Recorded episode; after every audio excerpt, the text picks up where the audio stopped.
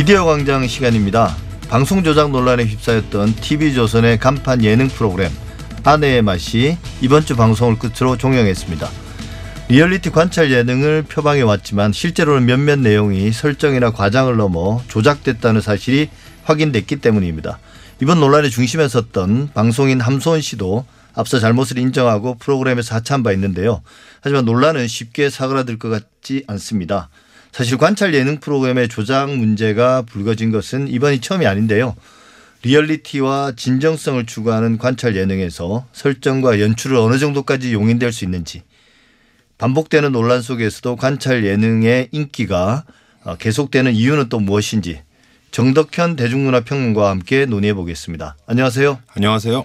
이른바 그 관찰 예능이라고 불리는 리얼리티 프로그램의 일종이죠. 네. 이게 연일 논란입니다. 구체적으로 어떤 내용인지 먼저 말씀해 주시죠. 최근에 터진 사안은 어, 함소원 씨. 그 예. 아내의 맛이라는 프로그램에서 사실은 이번에 이제 조작 논란이 본격적으로 나오기 이전부터 어, 사실 저게 사실이 맞냐 그런 설정 네. 논란들이 계속 있었어요. 근데 어, 그게 이제 수면 밑에 있다가 최근에 이게 사실로 거의 드러나고 그다음에 이제 함소원 씨가 하차를 했는데 하차한 이후에도 이 논란이 끊이질 않았거든요. 예. 그러고 나서 결국은 어, 인정하는 단계로 넘어가게 된 거죠. 그래서 티비조선에서 이 아내의 맛이라는 프로그램은 사실 시즌 종영하겠다 이렇게 선언을 했고 함소원 씨도 그 내용이 다 사실이 맞다라고 예. 인정을 했습니다. 구체적으로 어떤 내용입니까? 아, 예, 함소원 씨 관련 논란이 어디서부터 비롯됐냐면 사실은 이 프로그램이 아내의 맛이라는 프로그램에서 함소원 씨는 남편분이 진화 씨잖아요. 예, 예. 근데 이분이 중국. 중국인이에요. 그래서 예. 초창기부터 이 진화 씨의 재벌설이 중, 중국 내에서도 많이 번졌고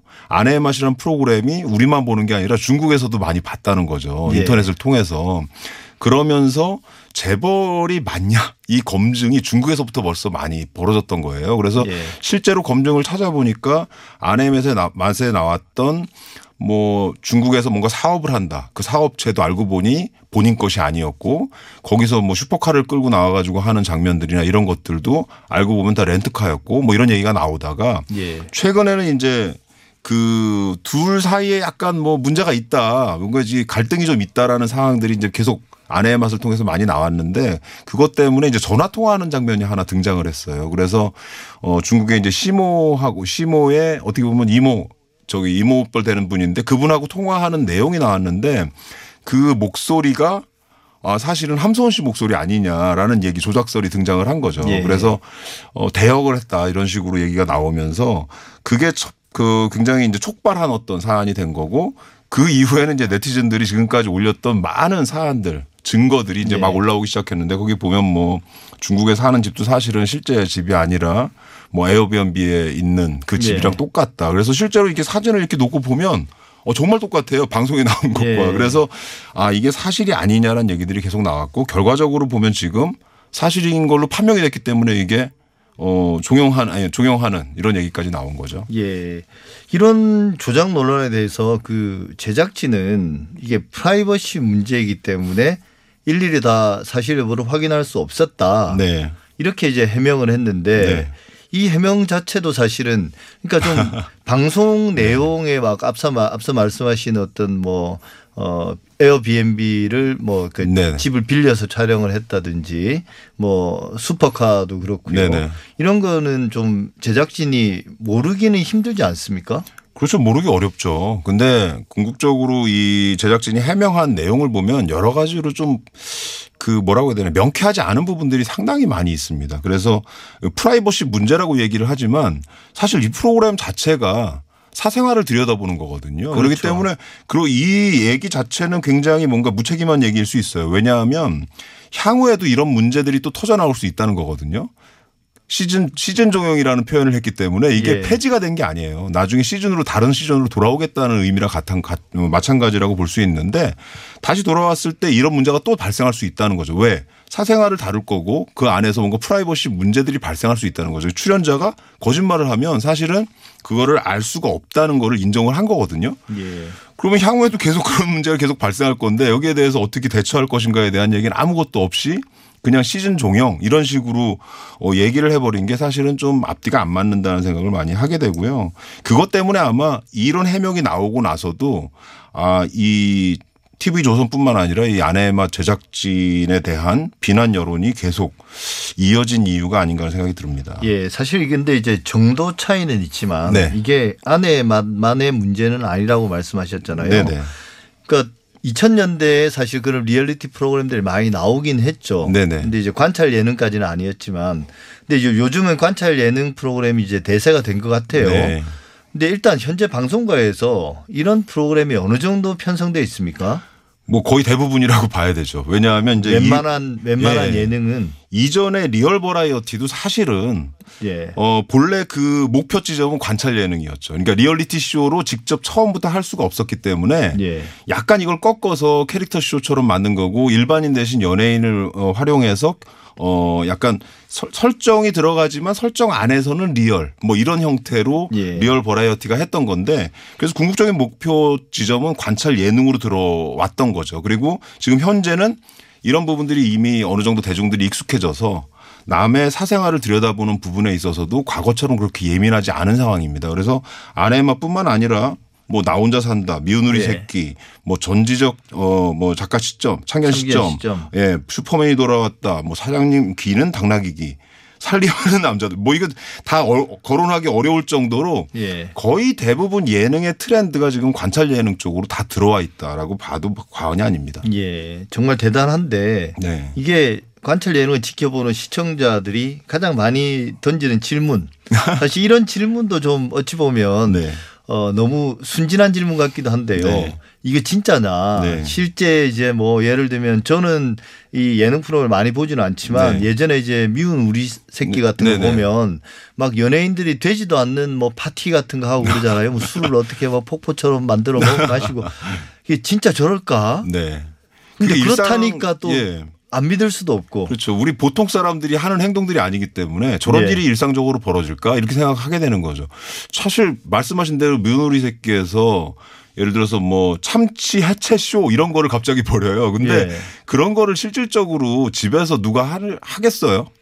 어떤 면에서 그 자체가 뭔가 설정이다. 기획이 들어가 있는 예. 것이다라는 걸 우리가 다 판단할 수 있는 부분들이 있는데 그 이번에 그 아내의 맛 제작진이 내놓은 해명 글에 그 내용이 일부 좀 들어가 있습니다. 이게 어떻게 찍히느냐에 대해서. 예. 그게 보면 좀 흥미로운 내용인데 뭐냐면 어 우리 보통 일반인들이 생각하기에 관찰 카메라는 카메라를 설치해 놓고 그 딱 들어오면 들어온 거를 그냥 다 찍은 다음에 그다음에 사후에 가서 그걸 편집해서 뭔가 스토리텔링 하지 않을까. 그렇죠. 그렇게 다들 생각을 했거든요. 예. 근데 해명문에 보면 사전에 인터뷰를 하고 인터뷰한 내용을 바탕으로 해서 에피소드를 끄집어내고 예. 그러니까 요거 재밌겠다라고 찾아낸 거죠. 그리고 그 에피소드를 가지고 촬영했다 이렇게 얘기 나오거든요. 그러니까 완전한 연출이네요. 그거는 이제 연출이 했다는 얘기예요. 예. 근데 이런 게 모든 관찰 예능이 다 이런 방식으로 찍히느냐 그렇지는 않아요. 그러니까 재미를 추구하더라도 네. 이제 원래 리얼리티 개념은